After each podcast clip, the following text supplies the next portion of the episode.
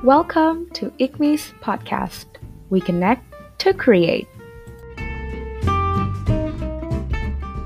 Welcome to ICMI's podcast. Balik lagi nih sama gue Raisya dan Zila di podcast episode ke-6 ICMI uh, yang bakal ngebahas tentang matkul-matkul yang ada di sastra Inggris.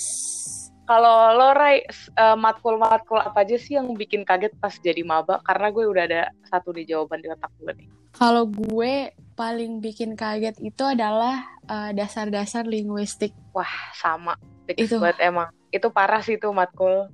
Mm -mm. Kayak jadi, wah kacau sih. Kacau ya. Karena karena itu matkul baru banget ya. Maksudnya kita nggak pernah ketemu sebelumnya pas di yeah. SMA terus tiba-tiba kita diperkenalkan di dunia baru yaitu dunia linguistik dan mm -mm. jujur kaget banget sih itu culture shock banget tuh. Iya soalnya kan kayak selama ini kita cuma ngomong bahasa Inggrisnya doang nggak tahu dalam-dalamnya kan ya Zila jadi kayak pas tahu wah oh ternyata kayak gini lumayan susah juga. Mm -mm. Nah tapi pasti teman-teman semua pada bingung apaan sih nih kok? Kenapa nih? Ini linguistik kenapa nih? Gitu. Nah yeah. uh, kita kedatangan satu staff akademik ini yang akan pokoknya akan berbagi seputar matkul-matkul di sastra Inggris itu apa aja dan semoga podcast kali ini tuh bisa membantu teman-teman semua untuk ngerti lebih lagi tentang dunia perakademikan di sastra Inggris. Mm -hmm. Nah, sebelumnya bintang tamu kita boleh dong kenalan. Ya, jadi gue Ari uh, dari 2019. Gue menjabat sebagai staf akademik. Oke, okay. berarti uh, kalau bisa dibilang hari ini kayak ngurusin pokoknya segala apa pun yang berbau akademik ya. Ya, dalam IKMI. Oke, kita nggak usah lama-lama lagi basa-basinya, kita langsung menuju pertanyaan pertama, yaitu adalah, uh, boleh dong Ri, uh, lo ceritain uh, apa aja sih mat, uh, mata kuliah yang ada di sastra Inggris? Sama bedah singkat sedikit lah, dikit-dikit. Oke, pertama itu pastinya bahasa Inggris. Uh, jadi dalam bahasa Inggris itu ada writing, yaitu academic writing ya, uh, beda sama creative writing. Uh, terus ada grammar. Ini grammar uh, bener-bener dimulai dari awal, bener-bener dari simple tense, tapi karena ya kita di expect-nya untuk udah tahu dikit lah tentang Inggris, jadi pace-nya lumayan cepat. Terus kita punya listening speaking, itu kita belajar expression, dan itu isinya banyak banget prakteknya makanya pasti kita melatih speaking kita kan. Dari simple dialogue terus makin lama pokoknya uh, topiknya makin rumit lah. Terakhir itu ada reading. Uh, di situ kita akan benar-benar belajar cara membaca. Kita akan review tentang main ideas terus uh, vocab-vocab juga banyak yang uh, akan kita pelajarin lagi untuk ya menambah vocabulary kita. Terus kita punya sastra. Yang pertama itu pengkasus itu pengantar ke susastraan Inggris. Itu adalah pengenalan kita kepada prosa uh, puisi dan drama yang berbahasa Inggris. Terus nanti ada prosa itu akan lebih mendalami literature yang naratif lah ya, pen terus novela novel gitu. Terus akan ada puisi, speaks for itself, akan drama, tapi dalam matkul ini bahas teksnya doang kok. Terus ada critical analysis of English literature dan terakhir ada KDTI. Oke Ri, sebelum lanjut ke mata kuliah selanjutnya, boleh dikasih tahu dong KDTI itu apa dan kepanjangannya apa? Jadi KDTI itu singkatan dari Kajian Drama dan Teater Inggris. Basically di matkul itu kita akan mengadakan proyeksi teater. Jadi yang mungkin kayak pada suka drama drama atau acting acting gitu ini tuh kayak bener-bener matkul buat buat tunjuk diri banget gak sih kayak uh, bisa kalian bisa ya acting lah dikit-dikit belajar. Tapi actingnya acting teater ya, bukan acting acting ya, gitu teater. loh gitu. bukan acting yang Indosiar itu bukan kan? bukan bukan bukan. Ini acting beneran kok. Bukan. Oke selanjutnya ya. ada apa Ri? Selanjutnya ini nih yang tunggu-tunggu linguistik. Pertama adalah DDL yang kalian omongin tadi. Jadi mm -hmm. di, di satu matkul ini lo akan mempelajari dasar-dasar semua cabang linguistik yang akan dipelajari di Sasing. Biar nanti pas masuk ke tiap matkulnya ya nggak kagok gitu dan nggak bengong. Setidaknya ngerti sedikit lah ya. Kemudian nanti ada phonetic and phonology. It, di situ kalian mempelajari suara-suara dalam bahasa dan bagaimana mereka menjadi apa komponen dalam bahasa. Kemudian ada uh, morfologi, singkatnya itu mengkaji pembentukan kata. Di atas morfologi ada syntax. Di situ kalian mempelajari gimana caranya kata membentuk frasa dan bagaimana frasa membentuk kalimat. Terus yang menurut gua eh, salah satu paling seru dalam linguistik adalah semantik, yaitu mempelajari arti. Itu bener-bener bikin putar kepala banget sih. Tapi seru kok. Terakhir itu sosiolinguistik, yaitu mempelajari hubungan antara bahasa dan masyarakat yang menggunakan bahasa itu. Oke, selanjutnya Ri. terus yang terakhir adalah matkul-matkul kebudayaan. Jadi pertama ada uh, matkul kebudayaan Inggris, PKKI, terus ada PKK Amerika, ada PKK Australia, dan Cultural Studies Oke, nah itu tadi uh, a brief explanation about matkul-matkul kita di sastra Inggris. Untuk teman-teman maba pastinya nanti belajarnya tuh mulai dari bahasa Inggris satu, pengantar kesusastraan, dasar-dasar linguistik, dan secara bertahap nanti pas semester 2 mulai naik tingkatannya jadi lebih mengerucut ya gitu. Oke, pertanyaan selanjutnya nih Ri. Kalau dari gue dan Raisya kan tadi matkul yang paling bikin kaget kan tuh dasar-dasar linguistik. Kalau lo sendiri gimana? Uh, sama sih. DDL juga. Soalnya kan kalau buat gue sih, gue kira gue udah tahu basic-basic dari linguistik lah ya. Ya tau lah, pernah denger kata semantik gitu, pernah denger kata fonetik gitu. Jadi gue kira adalah persiapan dikit-dikit. Tapi kan ya DDL itu gimana ya? Karena mengcover bener-bener semua matkul-matkul, apa cabang-cabang linguistik. Jadi kan kita kenalin dengan semua itu. Jadi gue kagetnya itu gara-gara banyak banget konsep yang harus dimasukin otak gitu. Dan mereka apa konsep-konsep ini asing semua buat gue. Jadi emang bener ya secara umum biasanya para maba tuh kagetnya nanti di linguistik tapi meskipun matkul linguistik ini yang paling bikin kaget, sebenarnya seru kok kalau di kelas karena kayak pas di kelas pas kita belajar suara-suara baru kita kayak jadi apa ya suka ngoceh sendiri gitu nggak sih nyobain cara ngomongnya kayak gimana? Ya setuju setuju. Iya. Yeah. Itu paling pokoknya ribut dah pasti kelas linguistik karena kita nyobain gitu ngomong-ngomongnya. Uji pas ulangan tuh kan juga suka apalagi kalau lagi fonetik fonologi kan pasti DDL juga pas ulangan kan pada apa bisik-bisik sendiri lah ya ya kalau lihat kanan kiri pada ngomong sendiri gitu kelihatannya.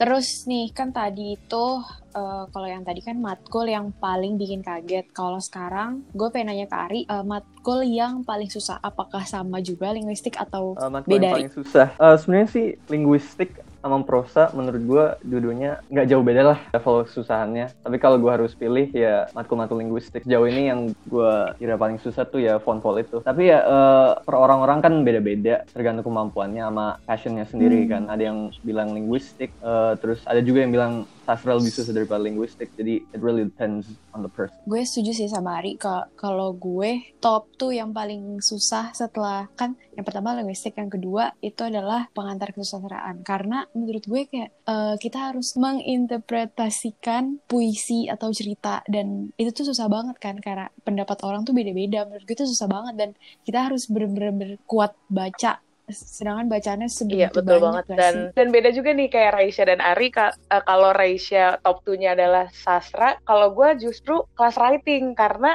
karena dulu tuh sebenarnya gue tuh suka nulis gitu kan nah nulisnya tuh ya bukan academic writing ya cuman hmm. creative writing aja terus pas masuk ke kelas writing dan ketemu all these new things gue jadi kaget. Dan pas pertama kali nulis draft pertama writing dan feedbacknya kurang memuaskan kan kaget ya. Jadi kayak ya ampun ternyata sesusah kelas writing. Parah yeah. sih. Kalau gue tuh kalau lo gini juga gak sih? Gue kalau writing ya misalnya nih kita pas pas uh, kelas biasa tuh nangkep gitu loh. Oh oh ya udah udah. Tapi pas mid test atau eh, final eh, test kok kak kok, kok begini soalnya. Kayak bisa. kayak iya emang jadi kaget sendiri. Kok nggak ada yang masuk otak? Jadi kayak uh, mantengin monitor aja monitor atau yeah. apa untuk ini di monitor ini harus ada paragraf in 3 minutes tapi di otak gue gak ada apa-apa jadi gimana ya Iya, makanya apalagi dulu kemarin pas kita UAS ada disuruh bikin paragraf dalam berapa menit ya kita UTS. Pokoknya teman-teman akan ngerasain betapa susahnya nulis paragraf gitu. Ini baru paragraf doang bukan sebuah esai karena ternyata untuk bikin sebuah paragraf yang bagus itu tuh ternyata nggak segampang itu. Ya, betul. Iya, bener banget. Oke, okay, next question nih, Ri. Kan suka banyak tuh yang nanya-nanya. Kalau misalkan mau masuk sastra Inggris tuh harus nggak sih bisa bahasa Inggris? Apa kayak ya udah gue nggak tahu apa-apa gue nggak bisa gue mau masuk aja gitu. Uh, kalau tanya gue ya harus bisa bahasa Inggris atau enggak uh, ketika masuk sasing uh, iya. Soalnya kan kan dari di salah satu matkulnya adalah grammar jadi dikira ya ini apa? Oh ada kursus Inggris di dalam sastra Inggris. Uh, a little, tapi uh, pace dalam tanda kutip kursus ini sangat cepat. Jadi ya uh, menurut gua harus bisa. Soalnya di tadi di matkul grammar itu kan yang basic-basic itu dimension doang. Terus dosen tuh kan biasanya minta buat ngomong bahasa Inggris bahasa Inggris di dalam kelas. Dan gue inget salah satu dosen bilang bahwa mereka expect kita pas awal masuk itu level bahasa Inggrisnya udah intermediate gitu. Nah itu dia, jadi uh, ketika kita masuk ke sastra Inggris, we are expected to be able to speak in English karena kita kan juga belajar bahasa Inggris dari SD gitu ya 12 tahun sekolah dan it's not like any other language misalkan contohnya bahasa Belanda gitu. Kita nggak belajar bahasa Belanda dari kelas 1 SD kan. Jadi of course we're expected to be able to speak in English and write in English and read in English. Udah gitu kan pasti pasti pada sekolah atau pas sekolah pasti uh, nilai bahasa Inggrisnya lebih tinggi gak sih dari betul betul banget itu. Jadi pasti pasti bisa lah. yes. tadi gue mau bilang kayaknya setengah angkatan kita kayak gitu deh. No offense but like you know, you know how it, yeah. it goes because it's a universal thing gak sih? Kayak nilai bahasa Inggris selalu lebih gede daripada bahasa Indonesia. Iya, selalu pasti. Pasti, pasti, pasti banget. Terus tadi yang udah kita bahas, gue Ari sama Zila bahas, kalau di sastra Inggris itu kita ada mata kuliah uh, tentang uh, kesusastraan Inggris. Nah, itu kan pasti uh, kita di kita diwajibkan diharuskan untuk uh, ngebaca entah itu short story atau poetry atau yang lainnya karena untuk bisa ngelakuin semua itu kita tuh harus kutu buku nggak sih? Uh, harus banget kutu buku atau enggak? Enggak, but it helps a lot. Soalnya nanti kan pas apalagi pas matkul pengkasus dan proses itu kan pasti ketemu dengan namanya cerpen, uh, novela dan bahkan novel. Jadi kalau belum kebiasa baca, I highly recommend nyicil dikit sedikit apa pun, tapi nyicilnya dari awal banget. Dan ya eh, akan terpaksa nanti seiring berjalannya kuliah akan terpaksa untuk harus bisa baca aja yeah. juga karena di semester satu kan cuman awalnya cuma baca short story terus di semester 2 mulai baca prosa terus puisi terus nanti akan meningkat gitu loh nanti tiba-tiba disuruh baca buku aja kan. Saat minggu dua buku gitu kan kita nggak ada yang tahu ya. Jadi emang ya kalau mau aja hmm. mau jadi anak sastra harus mau baca. Tapi kalau misalnya dari maksudnya kalau gue compare antara cerita yang kita pelajarin di uh, di kesusastraan Inggris sama novel-novel yang bertebaran di toko buku tuh jelas-jelas beda ya Zila. Bener-bener beda banget. Kayak kan kalau di toko buku kan biasanya love story yang hahaha gitu kan yang anak SMA-an gitu. Yeah. Nah, ini tuh kayak diperkenalkan ke reality yang berbeda gitu. Kita kayak diperhadapkan dengan isu-isu yang berbeda tentang apa ya? Family issues lah atau acceptance lah at, ya pokoknya banyak pokoknya beragam dan pastinya seru-seru banget ya cerita-ceritanya lebih dalam ya ceritanya yeah. mm, lebih dalam oh gue punya uh, quick question buat Ari uh, kan kita udah kelas prosa nih dari semua cerita yang udah kita baca lu paling suka cerita apa mungkin lu akan kesel untuk denger ini tapi The Old Man and the Sea itu favorit gue oh. gue bisa jelasin kok Demi apa? Gue bisa jelasin. Gue itu gak suka banget, sumpah. Ya, The Old Man Sea itu akan terasa boring untuk yang benar-benar baru banget sama uh, literature lah ya. Tapi kalau misalnya, misalnya lu punya hobi untuk nulis, if you're a writer, kalau lu penulis dan bener-bener lu apa care dengan detail-detail dalam you know what it takes to put uh, in the creative process of writing. Itu lu mendapatkan banyak banget pelajaran dari The Old Man and the Sea. Jadi novela ini itu berguna banget untuk penulis karena yang paling penting sih Pak Hemingway ini menunjukkan dalam bukunya itu adalah lu bisa nyeritain cerita yang simple banget dengan prosa yang sangat-sangat sederhana tetapi message-nya masih jelas dan uh, karakternya masih apa menarik dan ceritanya masih memorable memorable dan timeless ceritanya gitu. Jadi itu novela amat sangat berguna untuk para penulis menurut gue. Makanya dari itu jadi favorit. Oke deh. Berarti emang lu akademik banget nih hari nih. Anak akademik udah banget cocok nih. banget. Udah cocok banget nih. Oke. Okay. Oh iya, terus uh, tadi Ari kan udah sempat uh, nyinggung tentang linguistik as uh, matkul yang uh, paling bikin kaget, matkul yang paling bikin susah. Nah, uh, mungkin kan maba belum kalau kalau dengar penjelasannya doang mereka nggak terlalu ngerti ngerti kan. Coba dong Ri, lu contohin yang dimaksud dengan linguistik yang yang seperti apa sih? Uh, contoh linguistik ya. Coba kita ambil dari fonetik fonologi. Misalnya dalam uh, ini kita akan belajar tentang uh, posisi lidah ketika menyuarakan vowel. Misalnya, misalnya suara e dalam kata uh, misalnya dalam kata bed gitu kan. Itu e-nya di sini dikategorikan sebagai front and mid. Front karena lidah lu itu di apa deket gigi lah pokoknya di depan dan mid karena posisi lidah lu uh, secara vertikal itu nggak terlalu tinggi dan nggak terlalu rendah. Ya itulah salah satu contohnya. Bisa bisa bayangin lah yang lain kayak gimana kalau kayak gitu. Oke okay, jadi bisa dibilang kalau fonetik dan fonologi itu is the scientific part of linguistic ya? Ya bener-bener iya terus kalau misalnya kalian masih bingung nih kayak gambarannya belum jelas yang dikasih tahu Ari tadi. Jadi tuh kalau misalnya nanti kalian nyari nyari kata di kamus atau di atau di internet gitu kan biasanya tuh di bawah di bawah kata itu suka ada penulisan. Itu tuh namanya tuh transcription. Itu tuh adalah nah itu tuh adalah salah satu yang uh, bakal kita pelajari di linguistik. Jadi kayak uh, entah itu nanti ada stresnya ada gimana cara bacanya ada dia panjang atau pendeknya nanti tuh semua bakal kita bahas di uh, linguistik. Kalau misalkan kita lagi cari kata terus kita mau tahu pronunciation yang benar tuh seperti apa gitu. Nah dengan belajar fonetik psikologi yes. ini kita bisa tahu how to mm. correctly pronounce a word. Oke okay, nih, terus selanjutnya kalau banyak mungkin banyak uh, orang yang berpandangan seperti ini ya, kayak ah oh, sastra Inggris uh, sama kali kayak les bahasa Inggris. Nah, kalau men menurut Lori beda nggak sih antara kursus bahasa Inggris sama sastra Inggris? Menurut gua beda sekali karena dalam kursus kan dapatnya sertifikat dan kuliah dapatnya gelar gitu. Tapi bukan gitu yes. aja sih. Kan kursus itu paling yang paling utama dalam kursus adalah ngajarin bahasanya how to read, how to write, uh, how to understand. Jadi produk yang diharapkan adalah lu jadi fluent. Terus uh, kan di kursus biasanya juga ada dikasih contoh-contoh sastra atau dikasih tahu tentang kebudayaan-kebudayaan misalnya di Inggris atau di Amerika gitu kan. Tapi kan itu juga uh, diajar untuk support kemampuan bahasa itu. Tapi kalau kuliah obviously lebih mendalam. Jadi kalau belajar sastra ya benar-benar untuk mengerti sastranya dan belajar kebudayaan itu benar-benar untuk mengerti kebudayaannya. Jadi nggak cuma biar fluent doang. Kalau menurut gue ya, maksudnya gue sebagai yang orang yang pernah mengikuti kursus bahasa Inggris, terus sekarang jadi anak sastra Inggris, ya beda banget kalau misalnya kursus bahasa Inggris kan kita maksudnya kita nggak ada paksaan mau kita mau fluent terserah mau gak fluent juga nggak terserah cuman kalau uh, menjadi anak sastra Inggris ya mau gak mau kita harus ngejar yang namanya nilai dan kita harus ngejar materi yang sebanyak itu kan jadi benar-benar jelas beda banget antara kursus bahasa Inggris sama jadi anak sastra Inggris. Oke okay, next question Ri uh, dengar-dengar nih ada perbedaan kurikulum antara angkatan sebelumnya dengan angkatan 2020.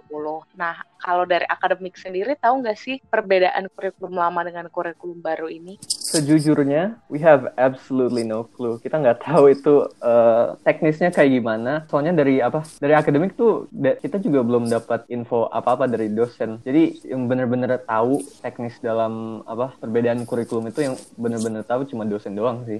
Tapi setahu gue ya, yang uh, from what I've heard very little, itu untuk mendukung konsep kampus merdeka yang lagi dibawa sama UI ini. Jadi matkulnya katanya lebih disingkat gitu kalau nggak salah. Uh, last question sekaligus uh, menjadi uh, penutup dari podcast ini. Ini dan ini pasti banyak banget ditunggu sama kalian semua, yaitu gimana tips and trick biar IP-nya bagus. Oke, okay, pertama-tama I want to be very clear pada maba-maba bahwa IP itu bukan segalanya. Setelah kuliah masih ada kehidupan. Jadi bagus untuk uh, ngejar IP bagus, tapi kalau misalnya IP-nya nggak sesuai harapan, jangan putus asa. You still got a lot ahead of you. So, on to the tips and trick. Pasti belajar yang tekun sangat membantu. Kan? Apalagi uh, kalau aktif di kelas. Tapi sebenarnya itu juga tergantung dosen sih. Pasti kalian akan denger uh, dari kating-kating itu apa mau dapat nilai A ya tergantung dosen. Emang bener. Tapi jangan putus asa karena itu. Karena gue percaya bahwa kerja keras pasti bikin sukses sih. Uh, selain itu, gue recommend untuk have an open mind terhadap bahasa Inggris. Biar open mind tuh biar bisa bener-bener tertarik sama subjek-subjeknya. Subjek yang dibilang susah ini, linguistik itu sebenarnya menarik banget. Uh, jadi have an open mind untuk bisa tertarik kalau belum. Terus kalau misalnya kita tertarik sama uh, matkul-matkul ini uh, dan dari awal udah passionate, pasti kan kerja keras nggak akan terasa terlalu keras. Malah kita jadi lebih semangat kan. Terus gue juga sangat menyarankan untuk melatih kemampuan membaca. Kalau misalnya belum kebiasa baca, apalagi baca teks-teks yang panjang-panjang gitu kayak novel atau novela kan, just start picking up that habit. Just start. YouTube IG, Twitter gitu sinkron dulu dan mulai baca. Dan baca apa pun yang menurut lu itu menarik. Pasti kalau belum kebiasa baca kan awalnya pasti berasa susah. Uh, I know it karena jujur aja gue masuk sasing tuh bukan sebagai kutu buku dan gue bener-bener harus melatih diri untuk membaca lagi di umur saat kuliah ini. Awalnya akan berasa susah tapi untuk ke depannya pasti akan membuat apa pun yang memerlukan reading itu jadi gampang banget dan akan banyak yang memerlukan reading. Gitu aja sih dari gue. Oke, okay. pokoknya intinya jangan lupa belajar yang tekun. Jangan putus asa, terus um, biasakan membaca ya karena that will help a lot dan find something that is interesting for you untuk dibaca sebagai awal latih baca itu. Oke, okay, terus kalau misalnya nanti kalian merasa kesusahan dengan uh, mata kuliah-mata kuliah yang ada sastra Inggris, do not worry karena divisi akademik siap membantu. Jadi kita tuh uh, salah satu proker kita adalah tutoring. Bantu mahasiswa dalam belajar dan review-review materi uh, ketika mau UTS atau UAS gitu. Jadi ada uh, tutoring session dan kalian bisa diajar oleh cutting atau teman yang lebih uh, mengetahui materinya kalau ada. Jadi nggak usah khawatir sama UTS sama UAS. Oke, okay, segitu dulu podcast kali ini dari IKMI. Semoga apa yang gue, Zila, Ari uh, ceritain sampai ke kalian bisa menjadi gambaran, motivasi, dan pokoknya hal-hal yang positif selama kalian menjadi mahasiswa sastra Inggris. Oke, gue Raisya. Dan gue Zila. Sampai ketemu di episode minggu depan. Dadah! Dadah!